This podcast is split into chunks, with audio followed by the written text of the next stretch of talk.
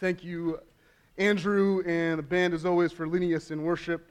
Uh, JR and Ava, it's cool to see you guys both up here. The Broncar family is doing something right.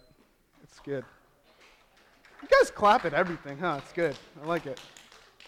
Um, uh, David Chow, David, who, who gave the call to worship, was gone for a few weeks, and so we're glad to have him back. He is uh, he's doing the missions world tour and raising support to head over to the Philippines to do the Lord's work over there. And so we are so grateful, but um, excited and also a little bit sad that they'll be, they'll be moving on from our ministry in um, a, few months, really, uh, but really end of this year. So uh, we'll hear more about that. We'll hear more about the Chows and their, uh, their journey over to the Philippines. It's coming on up um, in a few months. But tonight, for now, uh, our task is the book of Philippians. Uh, we're going to start our study tonight, and as we begin our study, I always find it instructive, I always find it even necessary to uh, look at the why of what we study in Scripture. Uh, here at GOC and at our church, Grace Church, uh, we have a habit of being used to going through books of the Bible for long periods of time at a time, and maybe with your school schedule and coming and going, uh, sometimes you come in the middle of a book, and when you come back, we're in a different book, and then you leave again. And there's just a lot going on when we study two or three books at a time and the different services, the different sermons that we hear throughout the week. Uh, and so we have this at, our, in our ministry, this built in flexibility, you could call it, or this maybe assumption that, okay, all scripture is inspired by God, it's therefore profitable.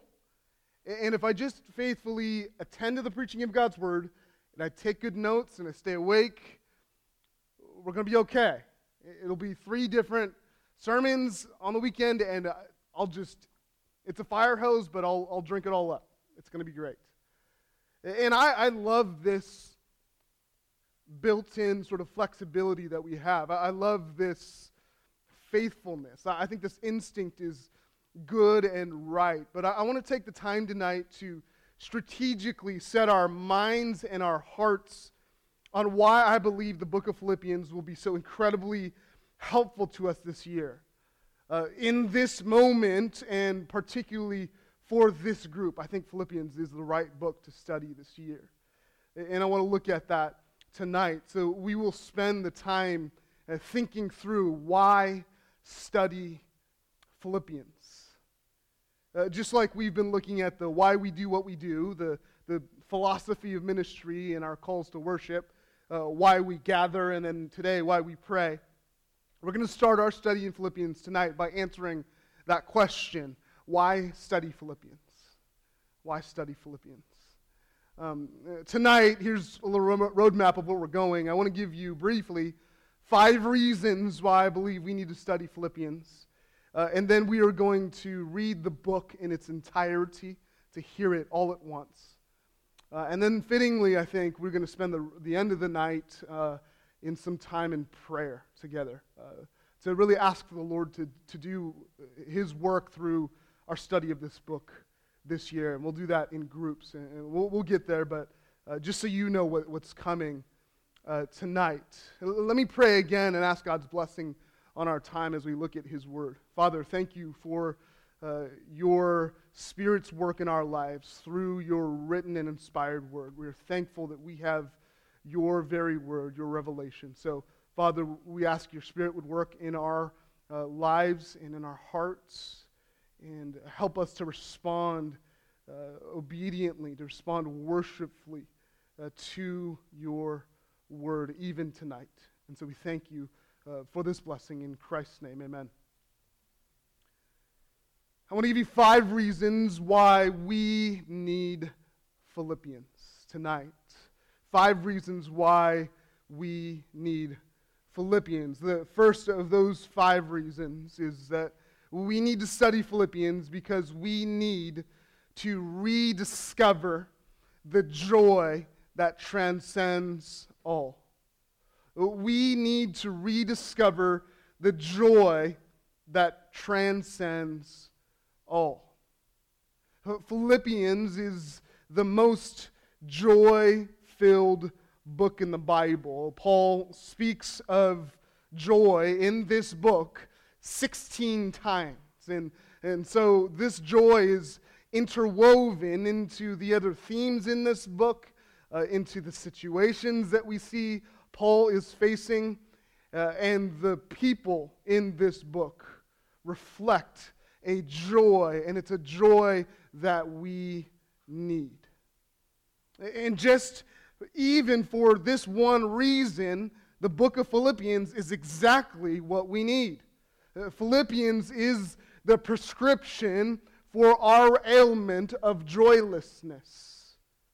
Uh, we've had this two and a half year excuse of a pandemic, pandemic for our cynical, stiff hearts. Uh, but as that cloud sort of passes, we see, if we're honest, that we still lack joy. Uh, whether for you it's a, an overt daily struggle to find joy in your life, or maybe you're more the type that you find yourself fighting for joy, at least when things don't go your way. Or maybe for you, for now, you sit on this cloud of happiness and because you got everything you need, you got 19p and a girlfriend and a 14 Pro, you're good for now.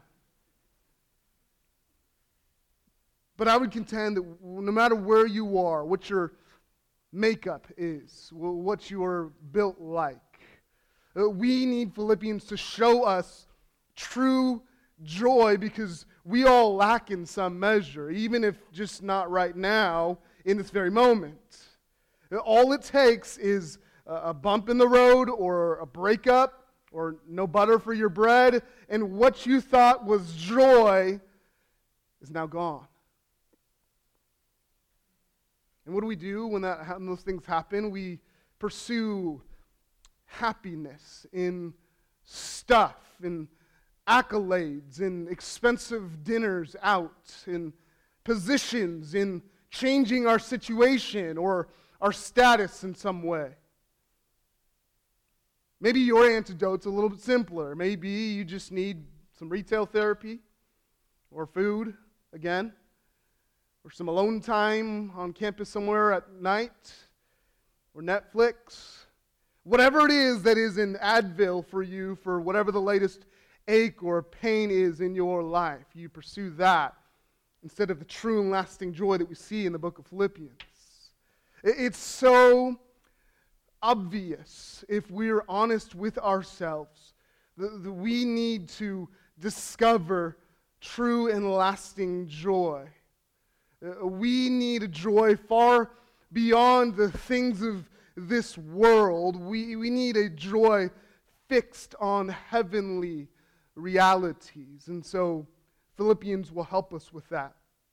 Philippians will both expose our lack of joy and it'll also help us to see that there is a joy that transcends, that is far above, that is far greater all things, all situations, all other supposed lowercase joys. See, the thing is, if you're a Christian, uh, you've actually already discovered this joy. Uh, this joy begins as the joy of your salvation. It's a joy that affords you security and satisfaction in Christ. And so, whether it's discovering or rediscovering this joy, the joy we find in the book of Philippians uh, is a transcendent joy, a joy that outshines and exceeds everything and at all times, uh, whether the darkest of times in your life or the best of times in your life, if you have 19p. Consider chapter 2, verse 17. Paul says, Even if I am to be poured out as a drink offering upon the sacrificial offering of your faith, he says, I am glad and rejoice with you all. He's saying, uh, I'm in prison, and if I die here, I can die happy. I am glad and rejoice with you all. This transcendent joy is also a joy that is contagious. Joy that Paul shows us is what unites followers of Jesus. In chapter 1, Paul says this As I remember you, I pray for you with joy. That's a passage we'll see next week.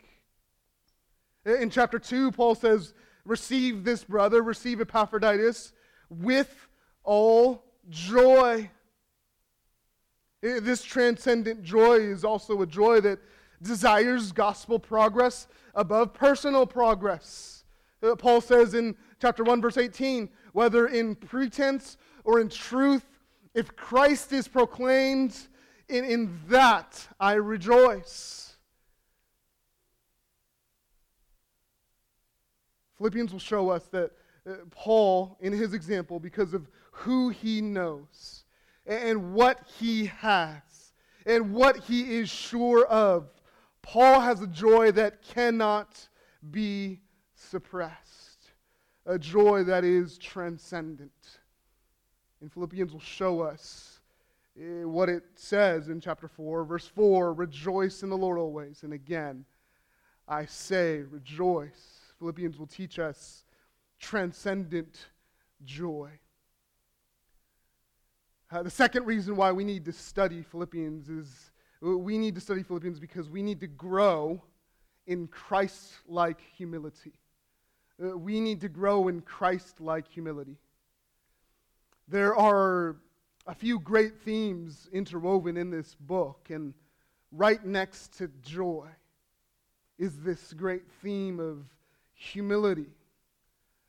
I want you to listen to perhaps what is the heart of this great book as Paul gives us instruction on humility in uh, chapter 2. Look at verse 3. Do nothing from selfish ambition or conceit, but in humility count others more significant than yourselves. Let each of you look not only to his own interests, but also to the interests of others. Have this mind among yourselves, which is yours in Christ Jesus, who, though he was in the form of God, did not count equality with God a thing to be grasped, but emptied himself by taking the form of a servant, being born in the likeness of men. And being found in human form, he humbled himself by becoming obedient to the point of death, even death on a cross. This is part of what we know as the great so called Christ hymn. Christ hymn, like a song in chapter 2. And in this Christ hymn, and also, though, throughout this epistle, we see both the example of Christ's humility and the enablement or the empowerment of that humility for the Christian in the work of Jesus on the cross. And Paul himself, throughout this book, pictures uh, this humility throughout these four chapters. And that will be, that example, I believe, will be this year of much benefit to us who struggle with our pride. And so we're going to spend ample time this year wrestling with the theme of humility examining our hearts together and trying to weed out our pride that is so deep seated within our hearts. Grace on Campus, my prayer is that Philippians will set a trajectory for you, that will set a foundation for you for the rest of your life in how to fight your pride. And, and so I pray that this study will have a lasting impact on your life in this watershed area of the Christian life. And so I, I am, as it was this week, cautiously expectant, cautiously anticipating how God might grow each of us this year in this area, uh, in our humility before uh, Him and in our humility before one another. The theme of humility we'll see too, though, uh, that we will need to go further than just to cultivate humility. You see, in Philippians, uh, it goes further as well. And so we need to go further. You see, Philippians shows us the incredible importance of confidence. You see, you have humility, a Christian's uh, right assessment of themselves before God and before fellow creature, but you have confidence in Philippians as it relates to humility. Uh, this sort of unexpected, almost ironic ally to humility that confidence is. Uh, this is confidence in the right things. This is confidence in the truth that informs and defines humility. Uh, consider a verse that we'll get to in two weeks, chapter 1, verse 6. It says, I am sure of this, that he who began a good work in you will bring it to completion at the day of Jesus Christ. Paul is sure of that. In chapter 3, Paul says this if anyone thinks, if anyone else thinks he has reason for confidence in the flesh, I have more. And yet Paul says, I, I could have this confidence, yet I forsake it for the surpassing value of knowing Christ. Uh, Paul was saying, Jesus, he is my only confidence. Paul speaks of his confident hope in Christ at the end of chapter 3, and he says this We await a Savior, the Lord Jesus Christ, who will transform our lowly body to be like his glorious body, a sure and steadfast hope that Paul has, that we want to have too.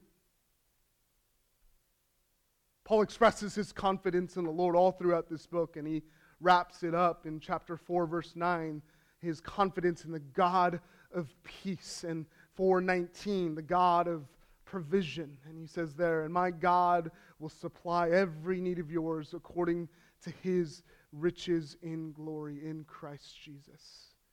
Really, the truth we just sang in that last song. And so we'll see over and over again that Paul's confidence in God and confidence in the person and the work of Christ and confidence in the future coming of Christ is what often fuels Paul's humility. And so we'll see the importance of true humility and pursue it together. There's a third reason I believe we need to study Philippians, and it's this we need to learn how to pursue gospel unity. Uh, we need to learn how to pursue gospel unity. Uh, we need Philippians because we're not good at the unity thing. We need Philippians because we're not good at living in peace with one another.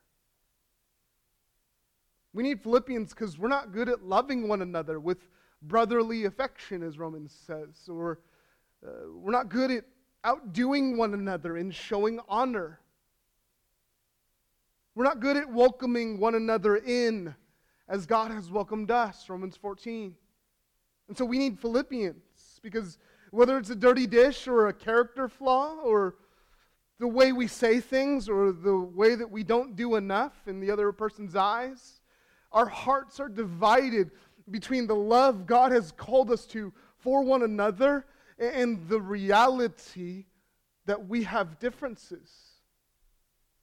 And so we need to learn how to pursue gospel unity, and Philippians will help us do that. You see, we impale ourselves on molehills and then spend uh, so much time walking miles around mountains. Uh, we take issues over teeny tiny things, and for pride's sake, we forego the main issue, and that's our hearts.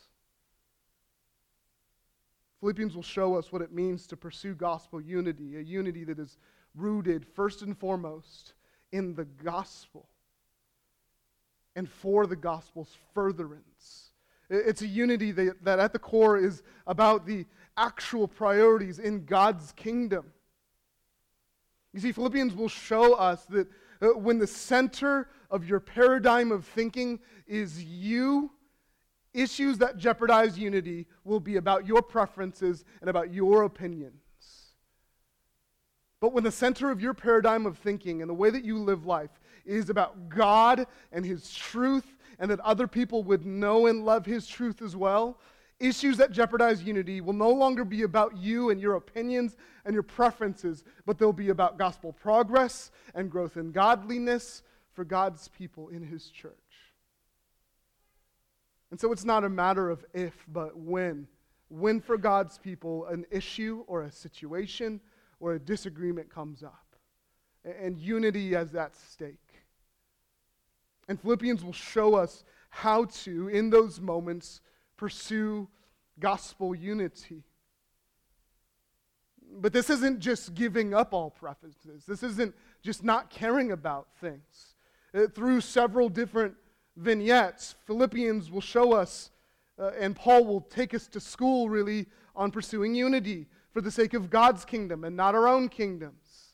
We'll see it a few different ways. So he'll help us see, Paul will, that taking ourselves less seriously and the gospel more seriously will help us discern with clarity, yet humbly, which hills to actually die on. You see, Paul in one scene will show us what it looks like to preserve gospel camaraderie. Uh, that camaraderie that he describes in chapter 1 that is sweet and supportive and spirit driven. And so we'll see how to preserve that sort of gospel unity. And then in another scene, what it, we'll see what it looks like to arbitrate when followers of Jesus can't agree.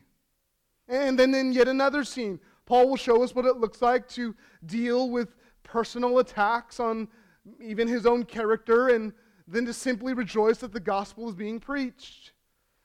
And then in another scene, we'll see what it looks like to defend the gospel against those Paul calls the dogs, uh, the evildoers. In Philippians, there is a surprising charity, a patience, and a humility demonstrated in a pursuit of gospel unity. And if I'm honest, I think we have so much to learn from uh, the book of Philippians and from Paul's example. Because we'll meet dear friends on one line of this book, and in the next we'll find haters. And yet we'll see Paul's heart for Christian unity shine through as he sort of shifts gears here and there to pursue and to preserve and even sometimes fight for this kind of unity. And we'll see it's a unity worth fighting for.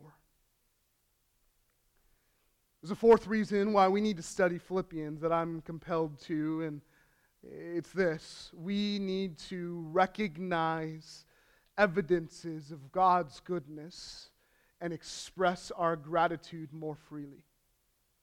Uh, we need to recognize evidences of God's goodness and express our gratitude more freely. All throughout this book, in Philippians, Paul is constantly thanking God he, he thanks God for what he has done. He, he thanks God for things that others have done. He, he thanks others for what they've done for him, and he thanks others for what they've done for others. Uh, Paul, in his humble, unity pursuing, joyful heart, sees 10,000 reasons to say, Thanks be to God. And then also, thank you for how you treated him. And uh, thank you for your support when I needed it most, Paul's saying throughout this book. Uh, thank God for all that he has done in you and through you, and I'm sure that there is more to come. It's Paul's voice in this book.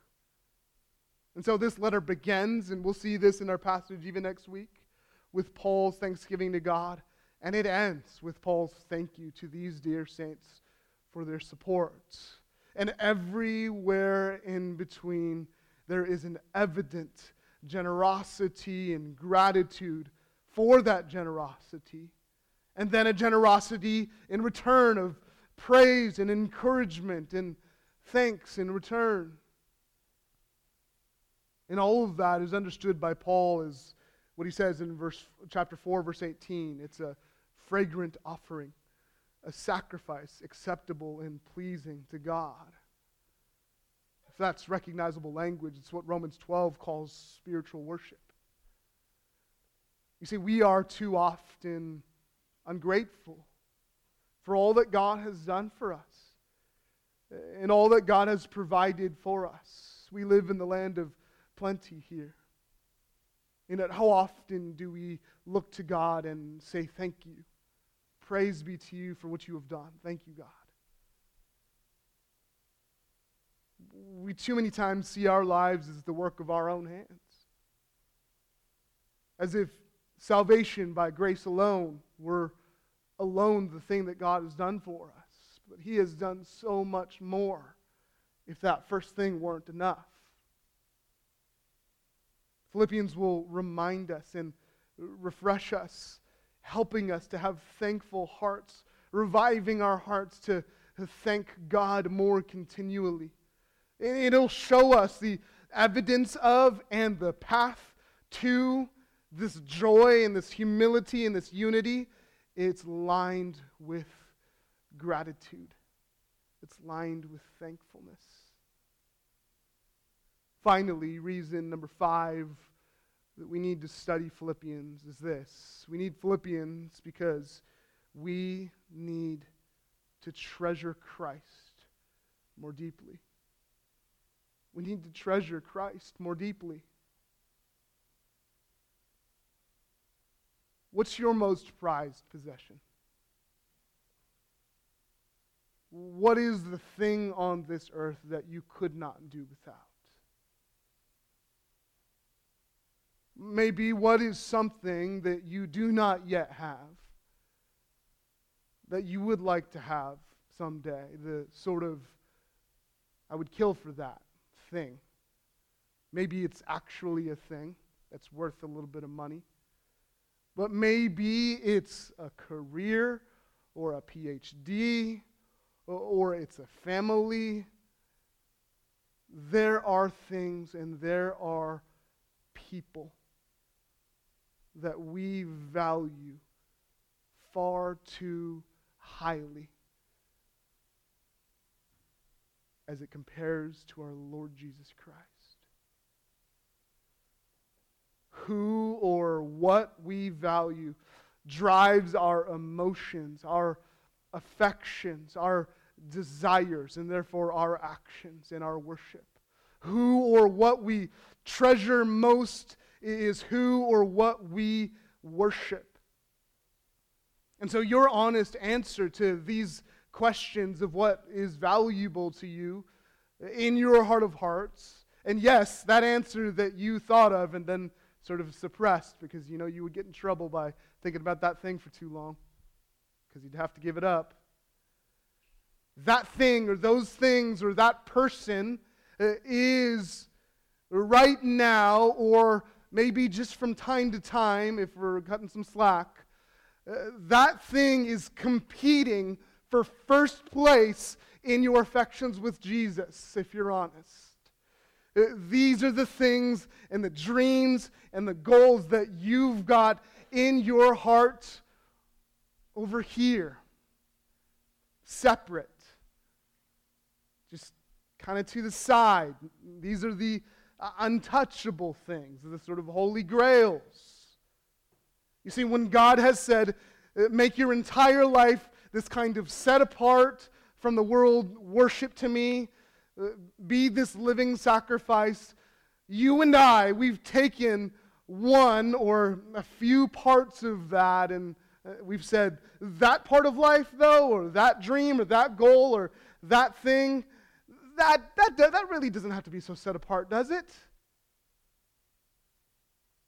And because no one else is my major, or at least finishing my major as fast as I am, no one understands that there's a reason why it is the way it is. Well, that one thing, or that one relationship, or that one concept is what you are allowing to compete with Jesus Christ for your worship. And if there was a godly version of this, if there was a version of this where someone could call it a stewardship and get away with it, it was the Apostle Paul. Listen to him in chapter 3. And he takes all his credentials and he says this But whatever gain I had, I counted as loss for the sake of Christ. Indeed, I count everything as loss because of the surpassing worth of knowing Christ Jesus my Lord. For his sake, I have suffered the loss of all things and count them as rubbish. You see, Philippians shows us that the heart of the Christian values Jesus Christ above all. It's a heart that sees no division between physical things and spiritual things. No difference between your idols that you label stewardship and the actual stewardship you have as someone who knows Jesus Christ savingly. Christians treasure Jesus above all else. No competing affections, no close competitions. Jesus Christ must be above all things. Jesus Christ must be, as you live, priority in all things. And Philippians famously paints this picture of this already but not yet reality that Christ is exalted above all things. Listen to chapter 2. Therefore, God has highly exalted him and bestowed on him the name that is above every name, so that at the name of Jesus every knee should bow, in heaven and on earth and under the earth, and every tongue confess that Jesus Christ is Lord, to the glory of God the Father. And so, Grace on Campus, may God use Philippians to help us, that in our hearts Christ would be overall and in all, and that everything in our lives would be fair game to be submitted to him now, that we might be found faithful on that day, when every knee will bow and every tongue confess that Jesus Christ is Lord. I want to pray and ask the Lord's help and ask the Spirit's work as we read the book of Philippians in its entirety in the next few minutes. It takes about 15, so you know. So you can pace yourself. Um, but I want to ask the Lord's help in this because as David was talking about prayer, I was reminded of the dependence that we have on the Lord just once again and thinking through how even as we devote ourselves to the reading of the scriptures publicly and to prayer as God would command of us in his word, that even as we simply read, his word makes itself clear in our hearts and in our minds, and the Spirit works in mighty ways. So let's pray. Father, thank you for this group, and thank you for this great book that we get to study this year.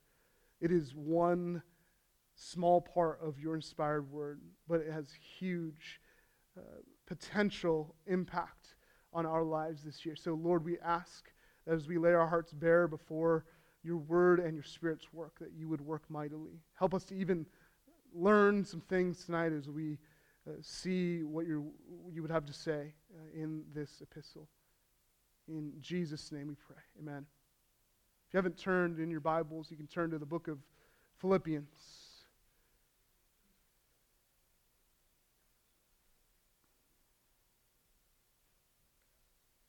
Philippians beginning at the very beginning in chapter 1. Paul writes Paul and Timothy, servants of Christ Jesus, to all the saints in Christ Jesus who are at Philippi, uh, with the overseers and deacons. Grace to you and peace from God our Father and the Lord Jesus Christ. I thank my God in all my remembrance of you, always in every prayer of mine for you for you all, making my prayer with joy uh, because of your partnership in the gospel from the first day until now. And I am sure of this, that he who began a good work in you will bring it to completion at the day of Jesus Christ.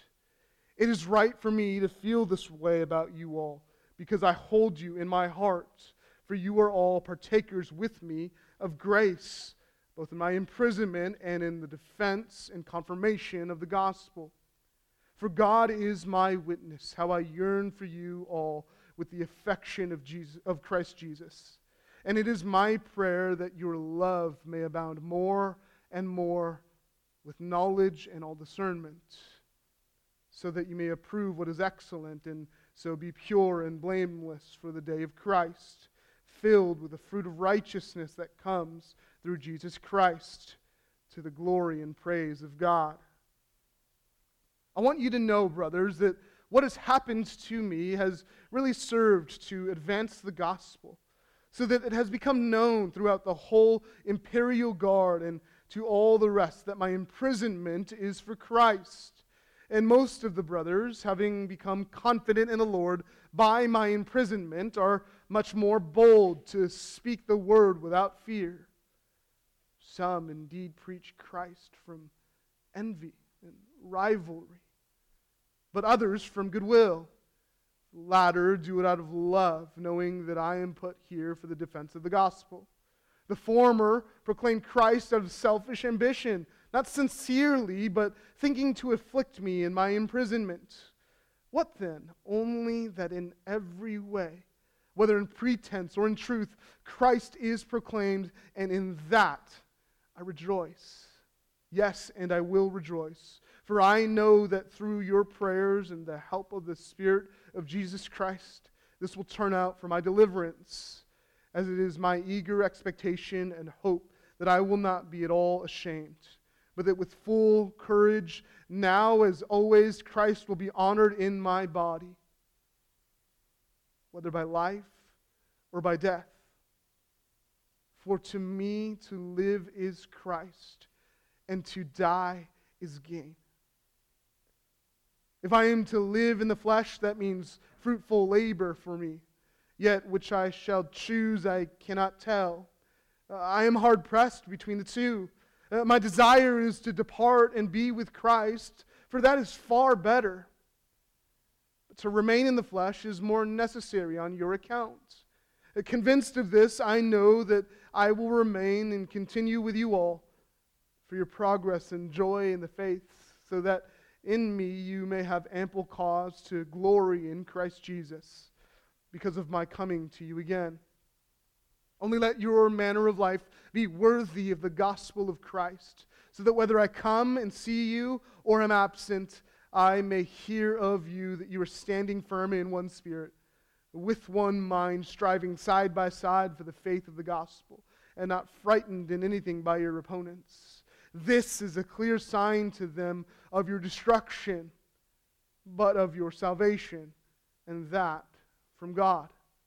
For it has been granted to you that for the sake of Christ, you should not only believe in him, but also suffer for his sake, engaged in the same conflict that you saw I had, and now hear that I still have. Chapter 2. So, if there is any encouragement in Christ, any comfort from love, any participation in the Spirit, any affection and sympathy, complete my joy by being of the same mind, having the same love, being in full accord and of one mind. Do nothing from selfish ambition or conceit, but in humility count others more significant than yourselves. Let each of you look not only to his own interests, but also to the interests of others. Have this mind among yourselves, which is yours in Christ Jesus, who, though he was in the form of God, did not count equality with God a thing to be grasped, but emptied himself by taking the form of a servant, being born in the likeness of men. And being found in human form, he humbled himself by becoming obedient to the point of death, even death on a cross. Therefore, God has highly exalted him and bestowed on him the name that is above every name, so that at the name of Jesus every knee should bow in heaven and on earth and under the earth, and every tongue confess that Jesus, that Jesus Christ is Lord to the glory of God the Father. Therefore, my beloved, as you have always obeyed, so now, not only as in my presence, but much more in my absence, work out your own salvation with fear and trembling. For it is God who works in you, both to will and to work for his good pleasure. Do all things without grumbling or disputing, that you may be blameless and innocent, children of God without blemish in the midst of a crooked and twisted generation, among whom you shine as lights in the world, holding fast to the word of life, so that in the day of Christ I may be proud that I did not run in vain or labor in vain. Even if I am to be poured out as a drink offering upon the sacrificial offering of your faith, I am glad and rejoice with you all. Likewise, you also should be glad and rejoice with me. I hope in the Lord Jesus to send Timothy to you soon, so that I too may be cheered by news of you. For I have no one like him who will be genuinely concerned for your welfare. For they all seek their own interests, not those of Jesus Christ. But you know Timothy's proven worth, how as a son with a father he has served with me in the gospel. I hope, therefore, to send him just as soon as I see how it will go with me. And I trust in the Lord that shortly I myself will come also. I've thought it necessary to send to you Epaphroditus, my brother and fellow worker and fellow soldier, and your messenger and minister to my need. For he has been longing for you all and has been distressed because you heard that he was ill. Indeed, he was ill, near to death. But God had mercy on him, and not only on him, but on me also lest I should have sorrow upon sorrow. I am the more eager to send him, therefore, that you may rejoice at seeing him again, and that I may be less anxious. So receive him in the Lord with all joy, and honor such men, for he nearly died for the work of Christ, risking his life to complete what was lacking in your service to me. Finally, my brothers, rejoice in the Lord. To write the same things to you is no trouble to me, and it's safe for you. Look out for the dogs. Look out for the evildoers. Look, for the, look out for those who mutilate the flesh. For we are the circumcision, who worship by the Spirit of God and glory in Christ Jesus, and put no confidence in the flesh, though I myself have reason for confidence in the flesh also.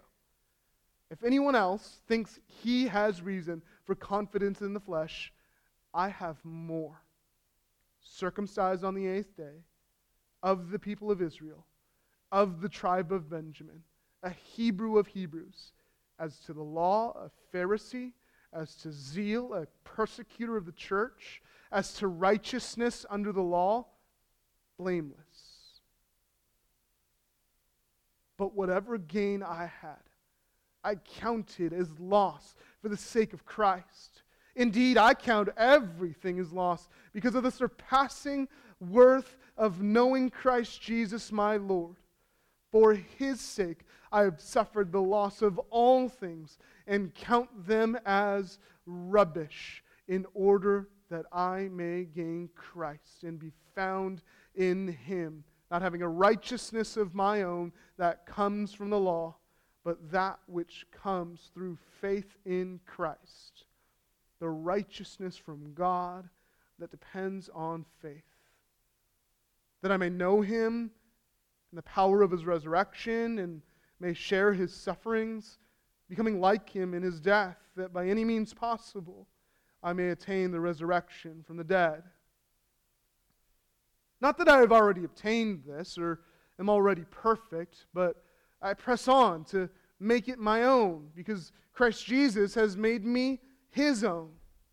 Brothers, I do not consider that I have made it my own, but one thing I do, forgetting what lies behind and straining forward to what lies ahead, I press on toward the goal for the prize of the upward call of God in Christ Jesus. Let those of us who are mature think this way. And if in anything you think otherwise, God will reveal that also to you. Only let us hold true to what we have attained. Brothers, join in, imitate, join in imitating me and keep your eyes on those who walk according to the example you have in us. For many of whom I have often told you and now tell you, even with tears, walk as enemies of the cross of Christ.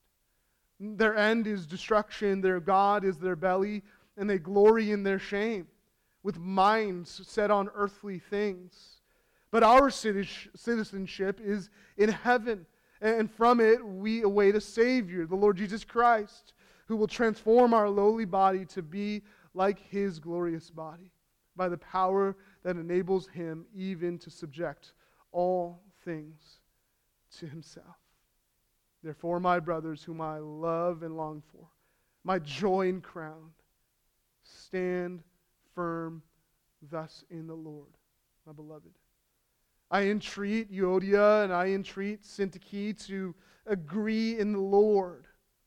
Yes, I ask you also, true companion, help these women who have labored side by side with me in the gospel, together with Clement and the rest of my fellow workers, whose names are in the book of life. Rejoice in the Lord always. Again, I will say, rejoice. Let your reasonableness be known to everyone. The Lord is at hand. Do not be anxious about anything, but in everything by prayer and supplication with thanksgiving, let your requests be made known to God and the peace of God, which surpasses all understanding, will guard your hearts and your minds in Christ Jesus. Finally, brothers, whatever is true, whatever is honorable, whatever is just, whatever is pure, whatever is lovely, whatever is commendable, if there is any excellence, if there is anything worthy of praise, think about these things. What you have learned and received and heard and seen in me Practice these things, and the God of peace will be with you. I rejoiced in the Lord greatly that now at length you have revived your concern for me. You were indeed concerned for me, but you had no opportunity. Not that I am speaking of being in need, for I have learned in whatever situation I am to be content. I know how to be brought low, and I know how to abound. In any and every circumstance, I have learned the secret of, placing, of facing plenty and hunger, abundance and need. I can do all things through him who strengthens me. Yet it was kind of you to share my trouble. And you Philippians yourselves know that in the beginning of the gospel, when I left Macedonia, no church entered into partnership with me in giving and receiving except you only. Even in Thessalonica, you sent me help for my needs once and again. Not that I seek the gift, but I seek the fruit that increases to your credit. I have received full payment and more. I am well supplied, having received from Epaphroditus the gifts you sent a fragrant offering, a sacrifice acceptable and pleasing to God and my God will supply every need of yours according to his riches in glory in Christ Jesus. To our God and Father be glory forever and ever. Amen. Greet every saint in Christ Jesus. The brothers who are with me greet you. All the saints greet you, especially those of Caesar's household. The grace of the Lord Jesus Christ be with your spirit.